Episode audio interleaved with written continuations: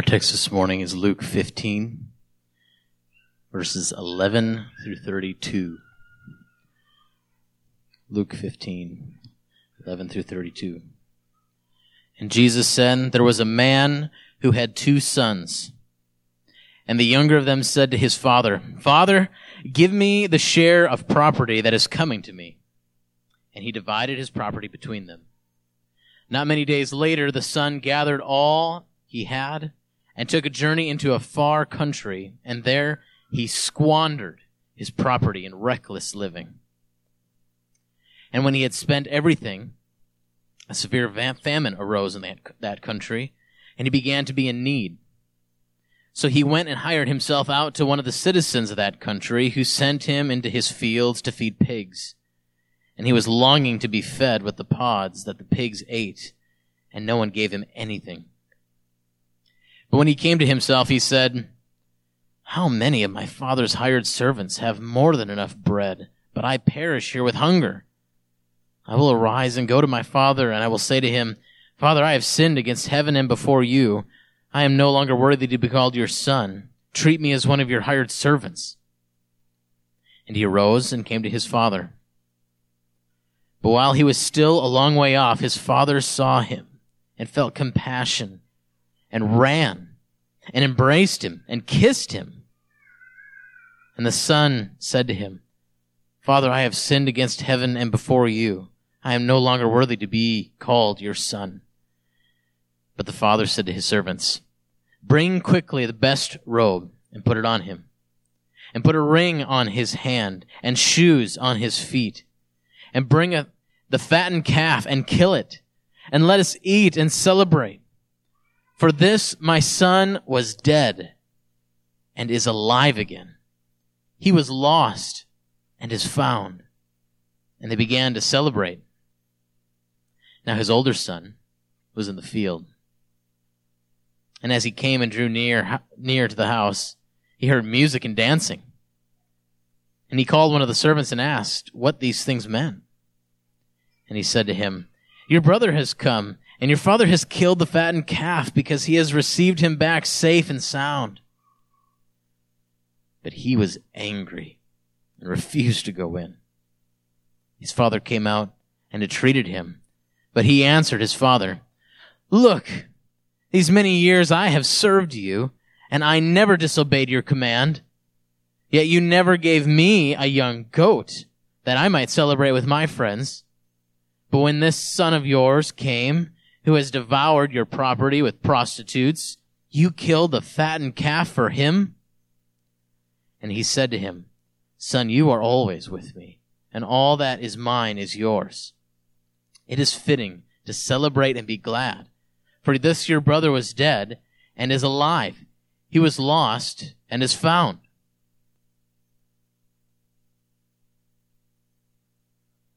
Father, as we uh, come to this parable that Christ told, Lord, I pray that it would have its full effect on our hearts and on our lives. Lord, I pray that it would give us joy at the most core of our soul, seeing what you're like. Father, convict us of sin that we might be pleasing to you. We pray this in Christ's name. Amen. Rejoice with the gracious Father. This is part two. These three parables that Jesus tells in Luke 15 are consecutive. Uh, they go together. And uh, we have the privilege to look at probably the most famous parable that Jesus told. And like with so many of the most familiar verses, sometimes they're so familiar that we miss the point. That we fail to see what Christ or what the Word is striking at uh, in that particular situation. And so as we prepare to look at this third parable, the longer one, the one that gives much more detail, I want us to think for a moment about sin. All of us know that sin is destructive. It leads to death. Sin, as my little girls in one of their uh, songs that they listen to, called the scary song, it says, Sin is the scariest. It's the scariest of all. Because sin destroys. It's dangerous. And while all sin separates us from a holy God, we're all born in it. There's no one that can get to heaven without a Savior. There's a certain type of sin that is the most dangerous.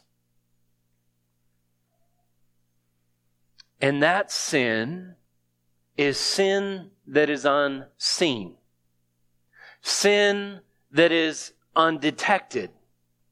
Sin that resides in someone's soul and in their heart, but they don't perceive it. And they don't see it. One of the principles in biblical counseling is sin is deceitful. It blinds us. We all know we're sinners, but we all think we know our sin.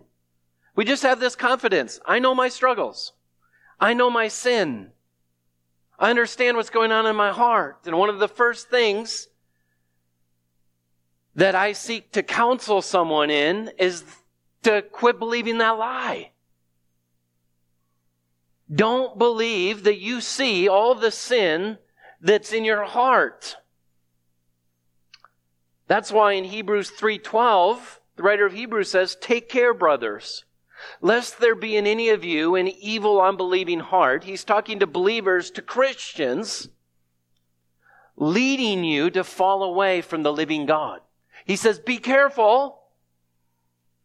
Take care, brothers, lest there's this slow fade away from the living God." And then here's his solution though. But exhort one another every day, as long as it's called today, that none of you may be hardened by the deceitfulness of sin.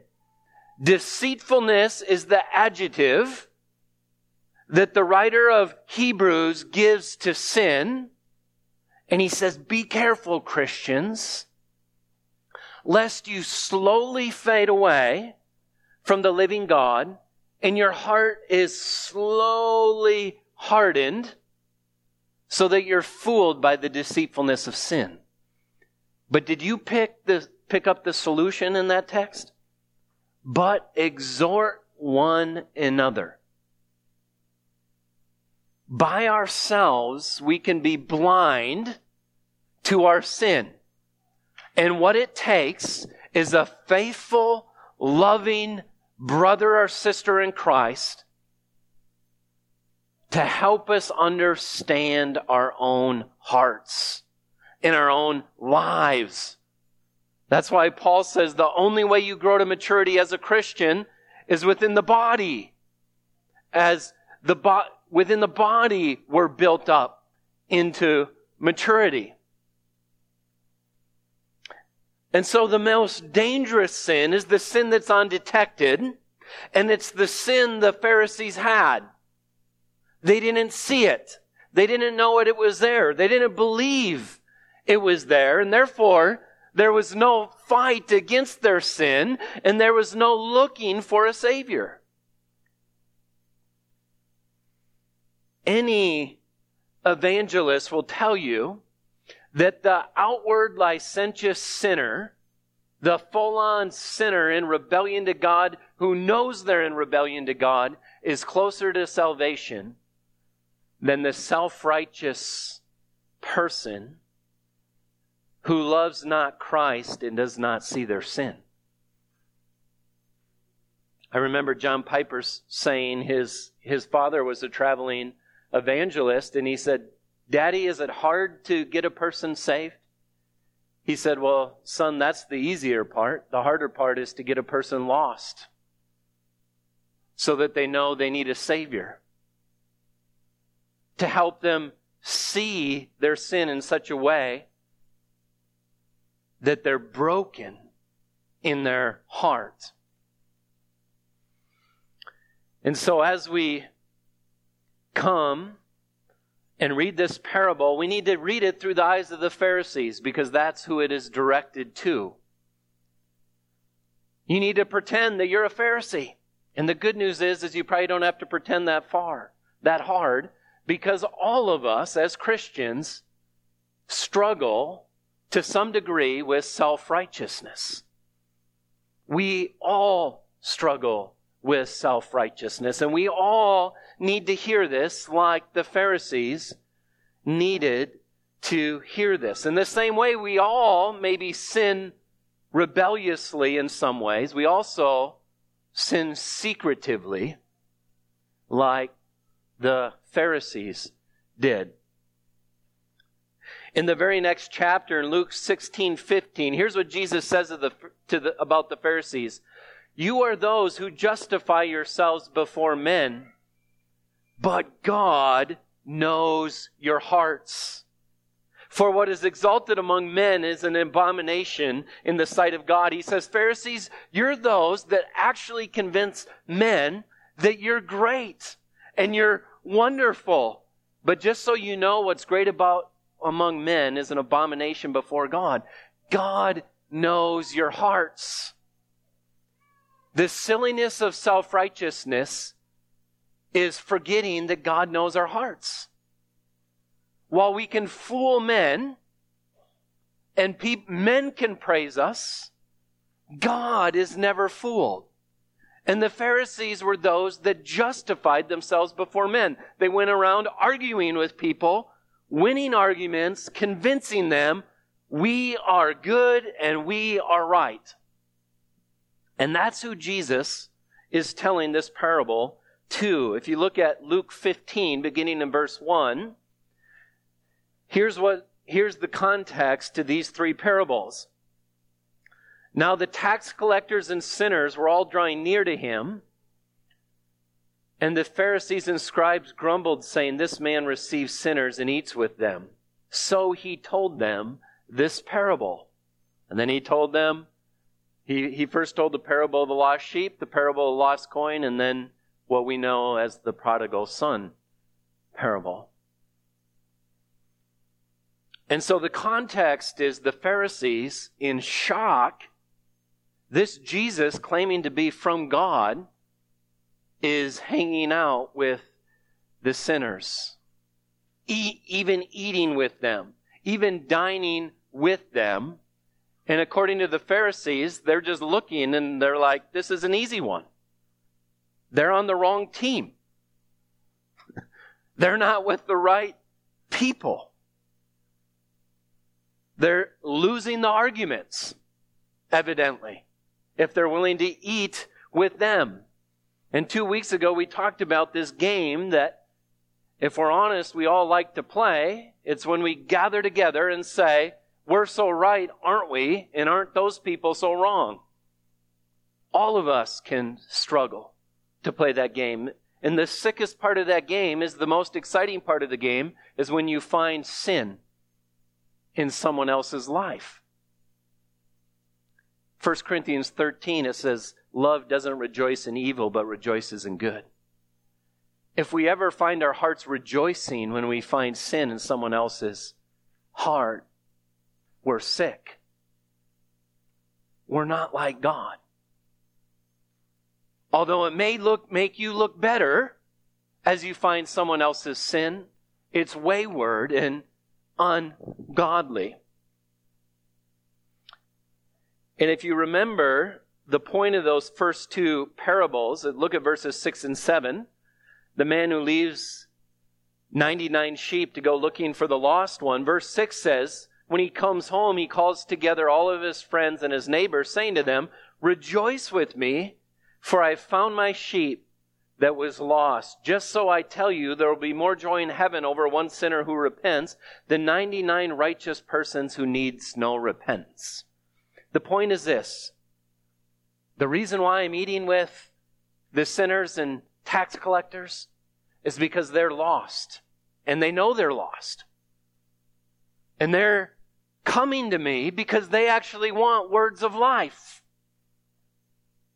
And there's nothing God loves more or joys his heart than a sinner turning from their sin and finding forgiveness in God. And the point is this what you hate about what I'm doing, heaven rejoices in.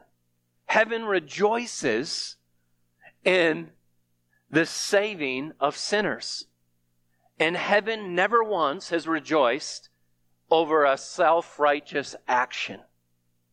99 people who view themselves as righteous, that's Jesus' point, will never make God happy, will never cause heaven to rejoice. And then the lady that lost her coin, in verses 9 and 10, the same sort of result. And when she had found it, she calls together her friends and neighbors, saying, Rejoice with me, for I found the coin that I had lost. Just so I tell you, there is joy before the angels in heaven over one sinner who repents. There can be no repentance without brokenness over sin. That's why the self righteous cannot repent. They have to quit being self righteous and see their life for what it is before they can be broken over their sin. And Jesus' point is this come rejoice with me. Pharisees, rather than grumble, come rejoice to see what God is doing amongst the most rebellious people in Israel. This is a time for joy and celebration. The Savior is here. So as we come to this final parable in Luke 15, there's basically three main characters. There's the younger son, the older son, and the father. And there also is the prostitutes that the brother says, the older brother said the younger brother devoured the property with. And in your notes, we get to see the outward sinner, the younger brother, who becomes the repentant sinner. Uh, we get to see the self righteous sinner as the older brother. And then we get to see the gracious father that is takes center stage in all three of these parables.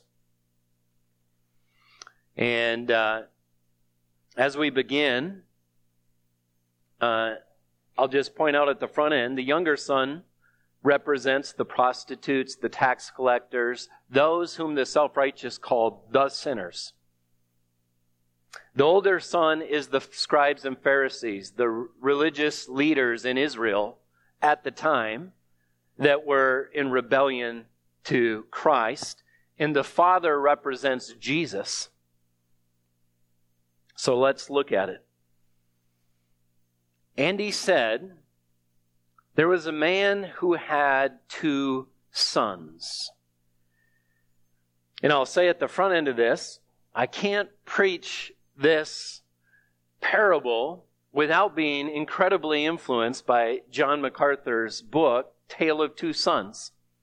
He says the proper title of this should be not the prodigal son, but the tale of two sons. And I think he's probably right. There was a man who had two sons.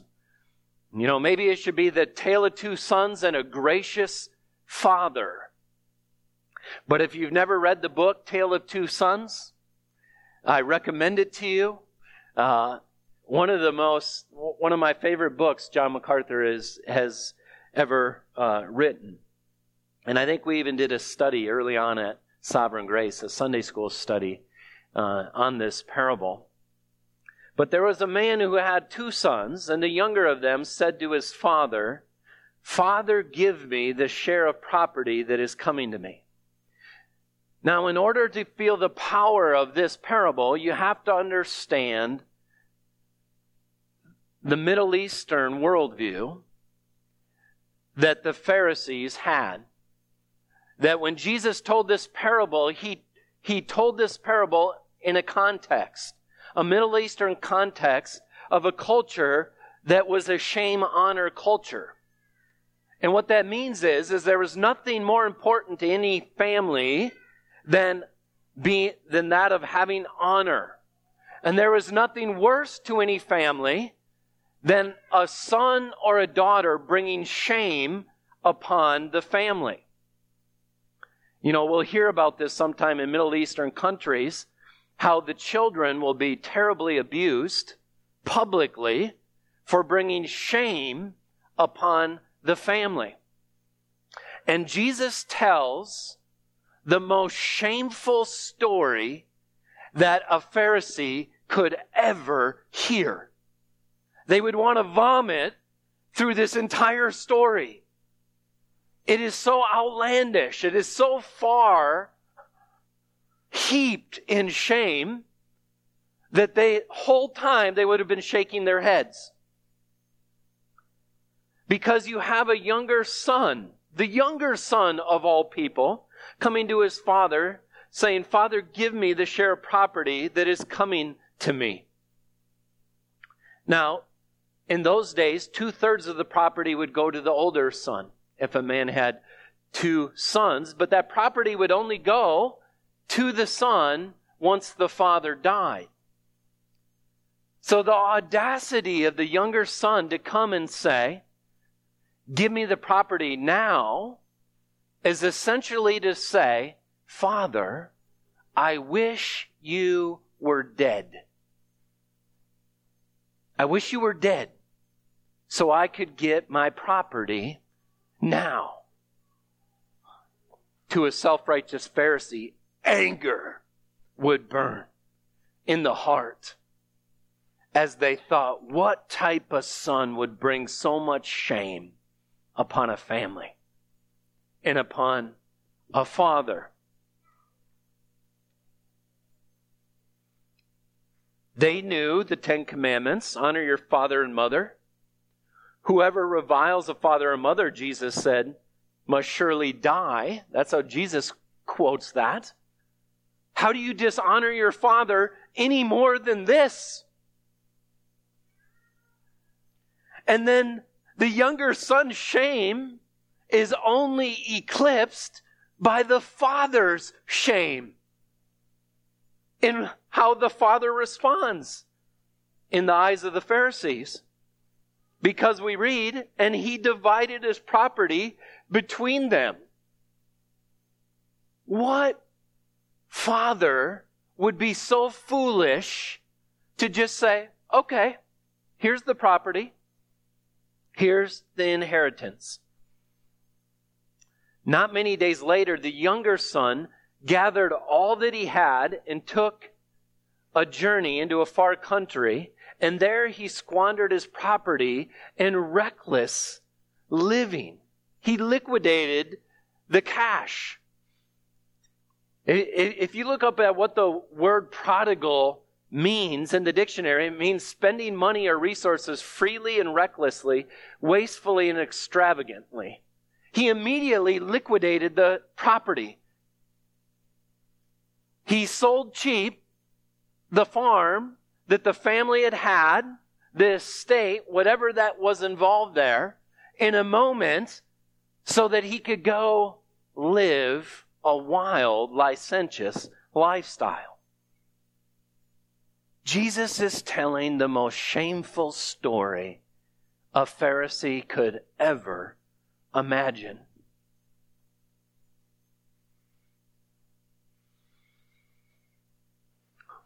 What, is, what does it mean that he was living recklessly? Well, if we were to skip ahead to verse 30, the older brother said, But when this son of yours came, who has devoured your property with prostitutes. He took the money and he partied. And in a very short time, he spent all that he had on prostitutes and reckless living. The most shameful son anyone could ever imagine.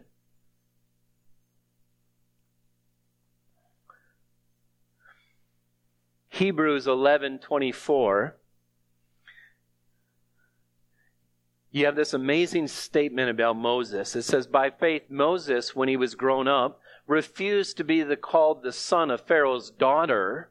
Imagine what your life would look like being the son of Moses' daughter, choosing rather to be mistreated with the people of God than to enjoy the fleeting pleasures of sin. Moses knew that that while living didn't lead to happiness. The younger brother did not know this. He thought, what better than to have a bunch of money and party and try to satisfy every lustful urge that he has.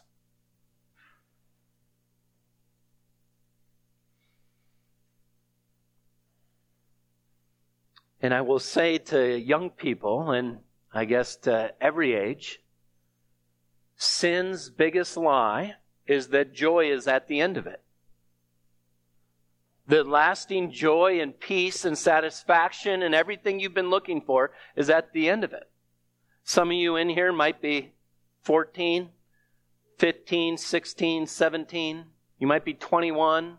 You might be looking for the moment of freedom. You might be looking for that time when you finally get to cut loose. You might be 40 years old and feel pressed in by all the responsibilities and just want to leave your family and go have peace and, and joy and just finally worry about you. It's a lie. It never leads to joy. The younger brother is deceived. And not only that, circumstances outside of your control can happen, like a famine that comes at the lowest time of your rebellion. Because look at what it says in verse 14. And when he had spent everything, a severe famine arose in that country, and he began to be in need. Now we hear that, we don't think much. But do you realize that Abraham and Jacob had to flee to Egypt when a famine came? And Isaac to the land of the Philistines, and Ruth and Naomi to Moab? In 2 Kings 6:24, if you want to know how bad famine can get, listen to this.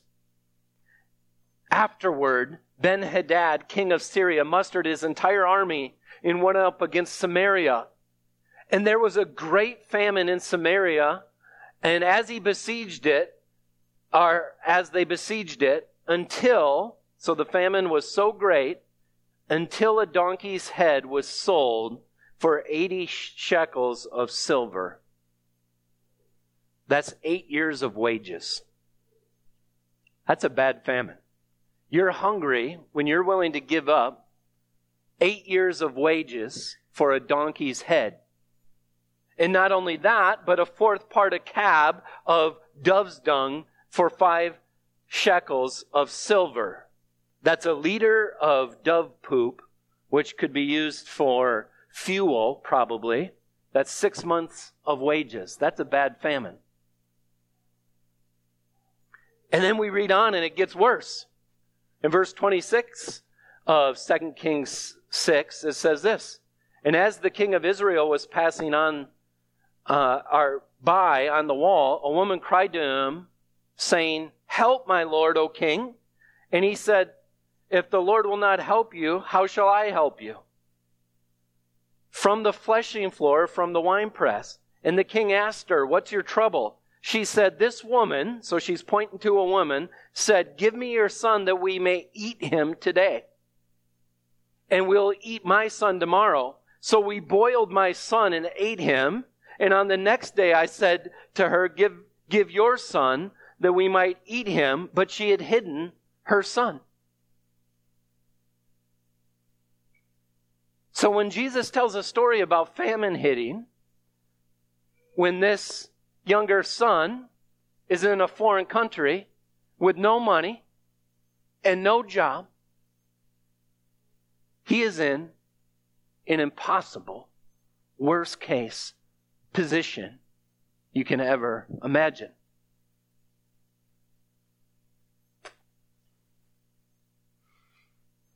Chasing unrestrained sin and pleasure and rebellion to God has left the younger son in a state he could never have imagined.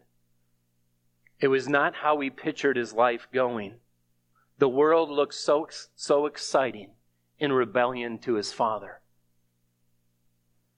John MacArthur writes this To sin against God is to rebel against his fatherhood, disdain his honor and respect, spurn his love, reject his will. Unrepentant sinners shun all responsibility and accountability to God.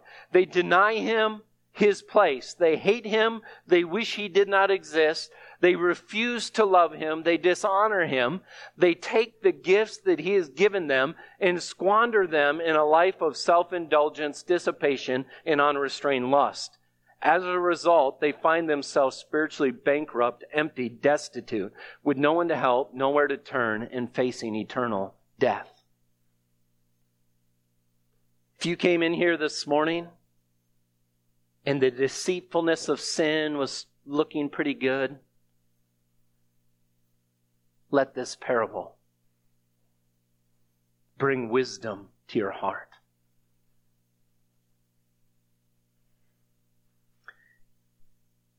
And then in verse 15, he's still not at rock bottom, amazingly, because he doesn't turn to his father yet. He says, So he went and hired himself out to one of the citizens of that country. Well, that English translation there makes, gives him too much dignity. Because literally, what's translated hired out means glued. So he went and glued himself to one of the citizens of that country who sent him into his fields to feed pigs. He became a beggar. He wouldn't leave the guy alone.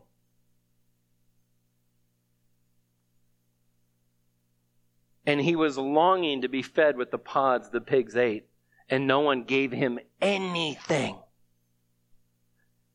He glued himself to this guy. This guy just wants to get rid of him. Go out and feed my pigs. I'm not even giving you a salary. I'm not even giving you food.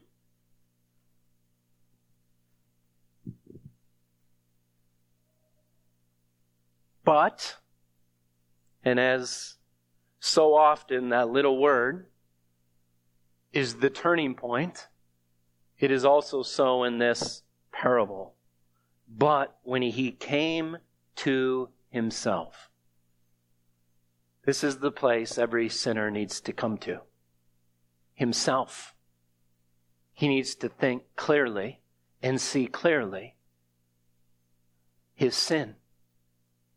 He needs to know who and what he is.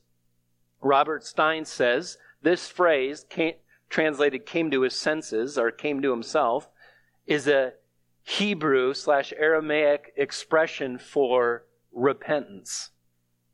This refers not only to the mental process that causes him to think more clearly about his situation, but also to a moral renewal involving repentance. And so, what it means when he comes to himself is he not only realizes my circumstances are bad, but he realizes the moral evil that came before these circumstances that led him to this point. In this parable, this is where true repentance happens. And we know from the other two parables, this is when what? Heaven starts rejoicing, right? When a sinner repents, when a sinner comes to himself, knows who and what he is, But when he came to himself, he said, How many of my father's hired servants have more than enough bread? But I perish here with hunger. When he started thinking clearly, what did he think? He thought about his father's generosity. He wasn't just, his father wasn't just any estate holder. But he was one of these unique ones who gave the slaves that worked for him more than enough, which would have been rare in that day. He remembered the goodness and graciousness of God. It's another key to repentance. If you don't know who God is, you won't turn to Him. If you think if you go to Him, you're going to get a sledgehammer, guess what? You're not going to go to Him. But what did He remember? He remembered the graciousness of His Father that He showed even to slaves. And so he said, I will arise. I'll go to my father. This is a change of direction in his life. And I'll say to him, Father, I have sinned against heaven and before you. Literally, Father, I've sinned. My sins have piled up to heaven and before you. this is a true confession. What it means to confess your sin is to agree with God about your sin. Not to admit that it's there, but it's no big deal, but to agree with God about your sin. He says, I'm going to go home and I'm going to tell my father that I sinned against heaven first. And I did it in his sight, in his father's sight, bringing dishonor and shame to the family.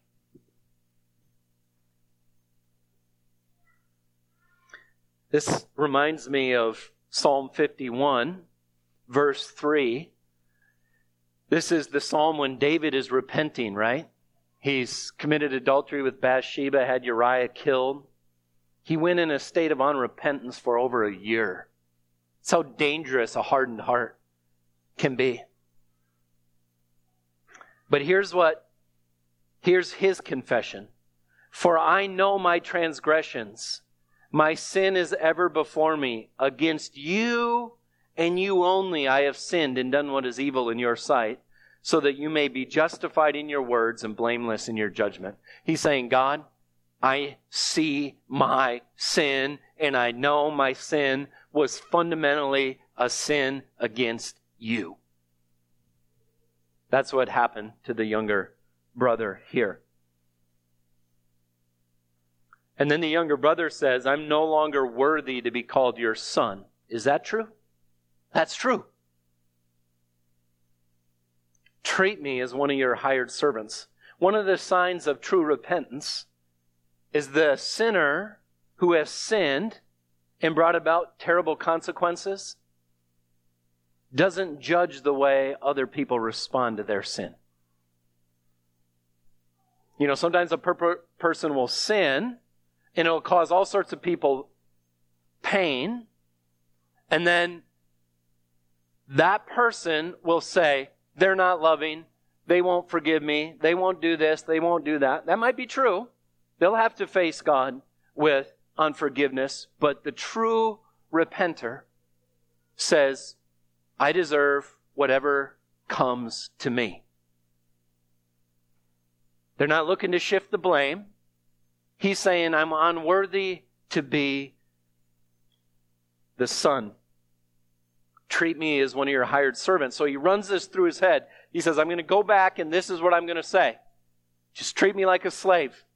Now he doesn't even deserve that, but he's hoping in his father's graciousness. That's what's drawing him to go home. And then this wonderful father comes onto the scene who is hideous in the eyes of the Pharisees. And he arose and came to his father. This is verse 20. But while he was still a long way off, his father saw him and felt compassion and ran and embraced and kissed him.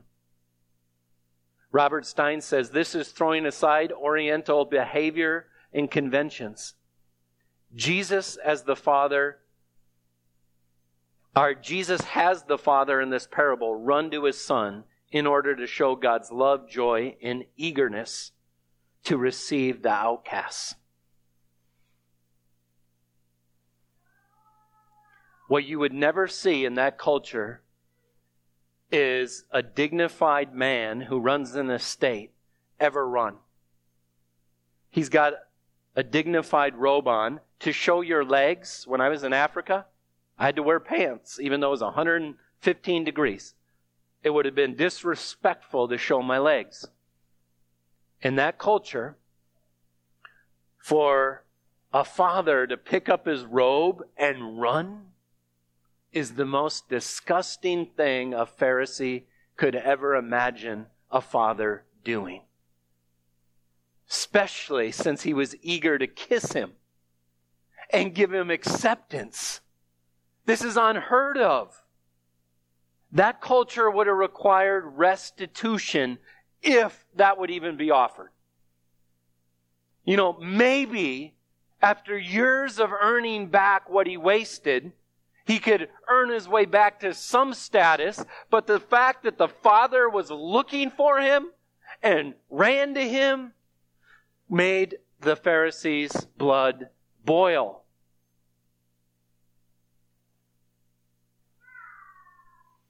The son,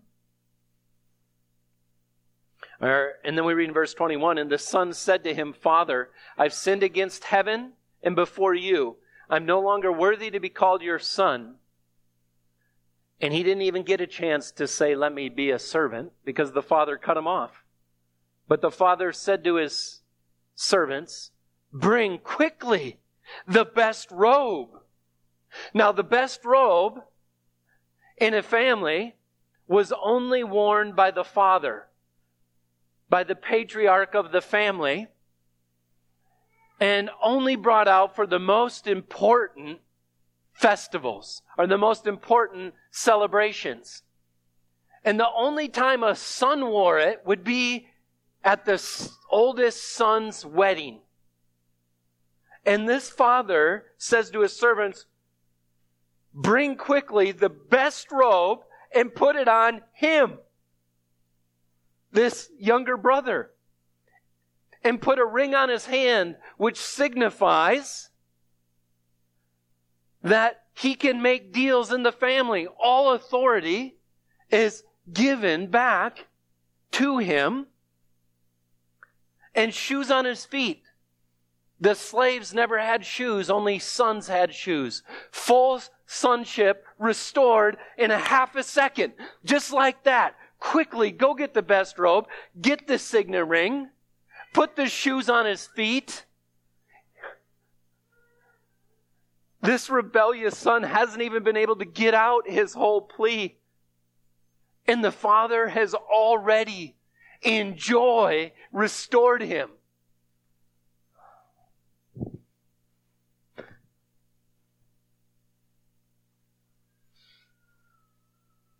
And then, of all things, bring the fatted calf and kill it, and let us eat and celebrate.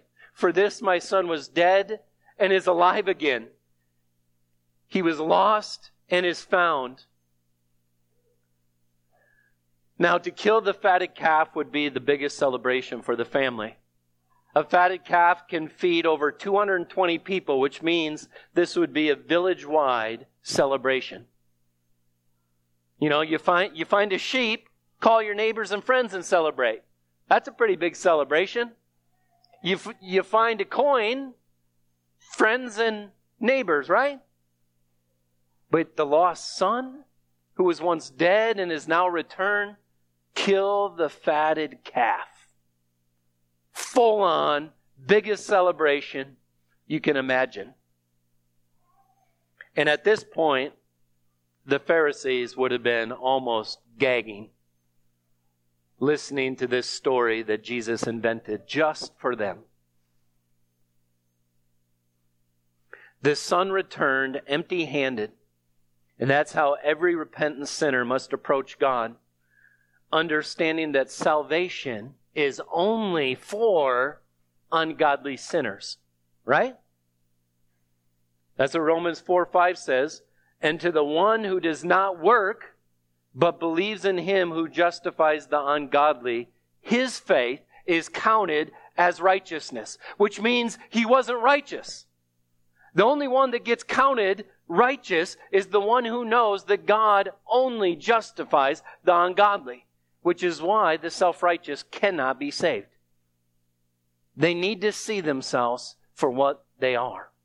Their pride needs to come down.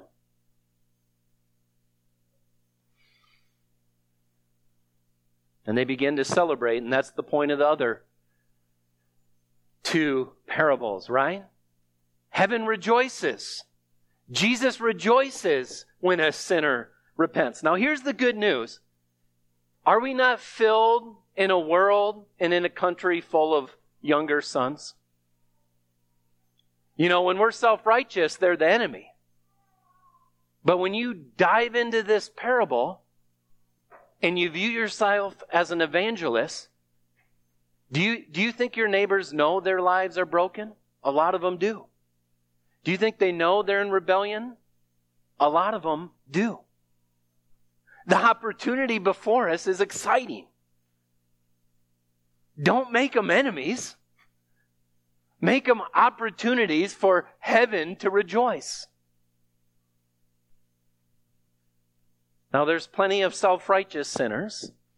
I can struggle with it. But we're in a world full of in your face rebellion against God. They, would, they might even call it that. All right. This is taking too long. Here we go. Verse 25. Now his older brother was in a field. So the older brother doesn't come in until verse 25 now. And as he came, he drew near the house and he heard music and dancing. He called one of his servants and asked what these things meant. And he said to him, Your brother has come, and your father has killed the fatted calf because he has, past tense, received him back safe and sound. Uh, now, that phrase, safe and sound, literally means to be at peace. So it has less to do with his physical well being and more to do that your father has received him back at full peace. There's no restitution to be made. He's fully accepted. But, in verse 28, he was angry and refused to go in, and his father came out to entreat him.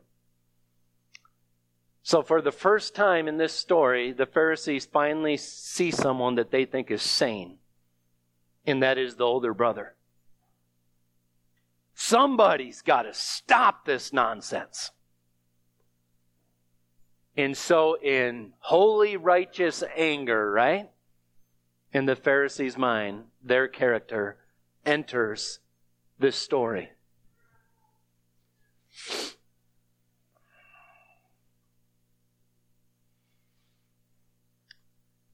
But the father entreated him.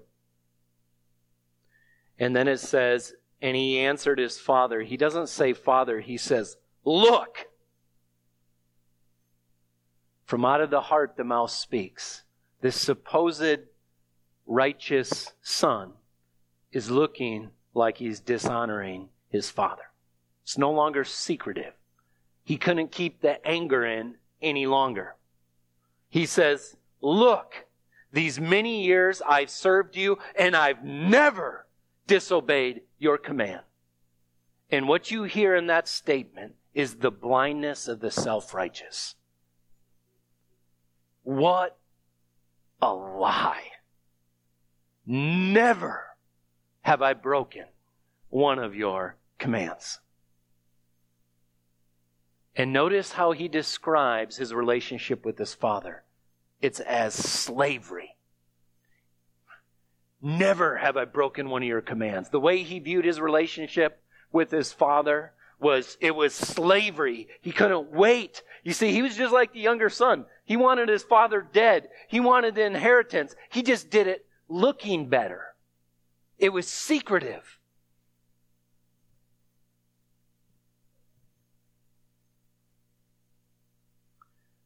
Never have I disobeyed your command, yet you never gave me a young goat. You never even gave me a little tiny young goat that I could celebrate with my friends. He could give a rip about his father. He could give a rip about his brother.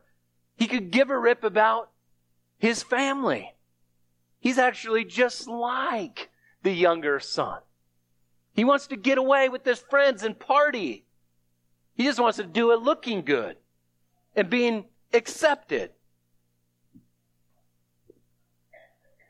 and you killed the fatted calf for him. You don't even give me a young goat. You kill the fatted calf with him. And he said to him, Son. Now, this is a different word. It's the most tender word you can use in the Greek. The father in this story is the most tender to this older brother, which is incredible because Jesus is actually being tender with the Pharisees. He said to him, Son, you are always with me, and all that is mine is yours. It was fitting to celebrate and be glad, for this brother of yours was dead and is alive. He was lost and is found. So you have the older brother being entreated, and then it ends. And the question that everyone would have been asking, and, and if you could see this, the, the way uh, this is written in the original, and the, and the way they would have heard this story is this is in a chiastic formula. This, this story plays out, I don't know if you can imagine this, with like an A, B, C, D, D, C, B, A formula. Now, I would have to put it up here and show you. So, the first scene with the younger brother is in that formula.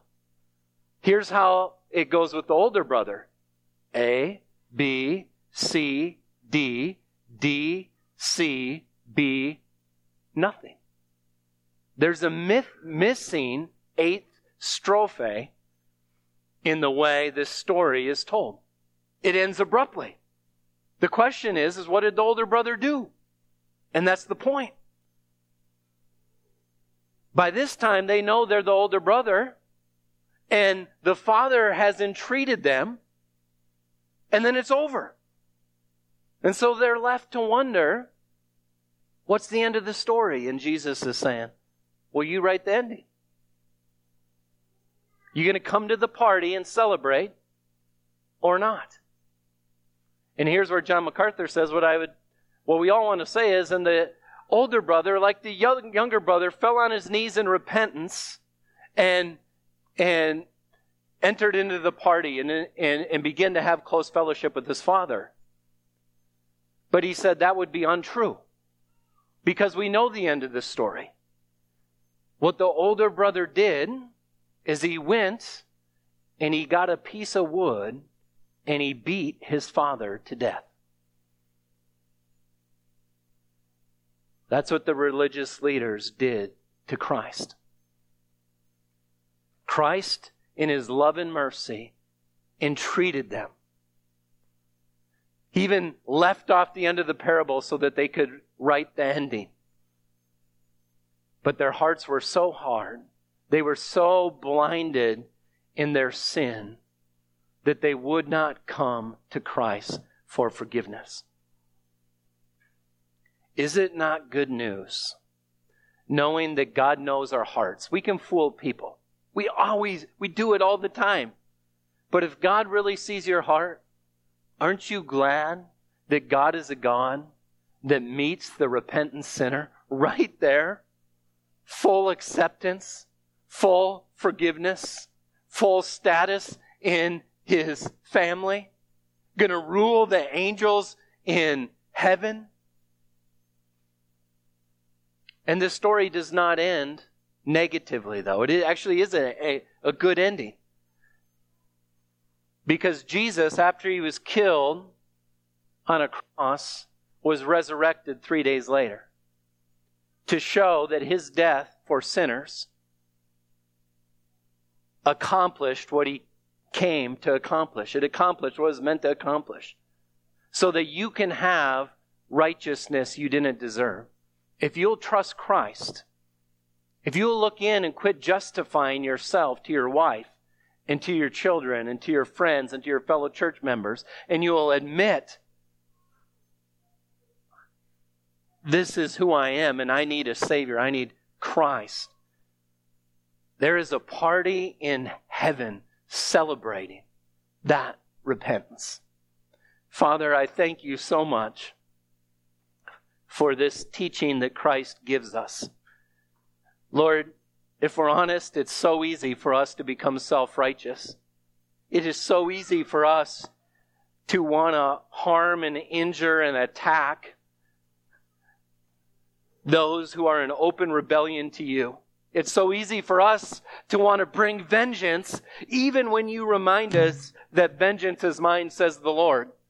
So, Father, I pray that you would re- remind us of who we are, sinners saved by grace, and that you've given us the job of reconciliation to tell this lost world that they can be reconciled to you in Christ. We're ambassadors. We're witnesses to the ends of the earth of the best news ever. So Father, fill our hearts with the joy that you have in your heart because of the resurrected Christ that has made salvation a reality for those who are broken and who turn to you in repentant faith. Pray this in Christ's name. Amen.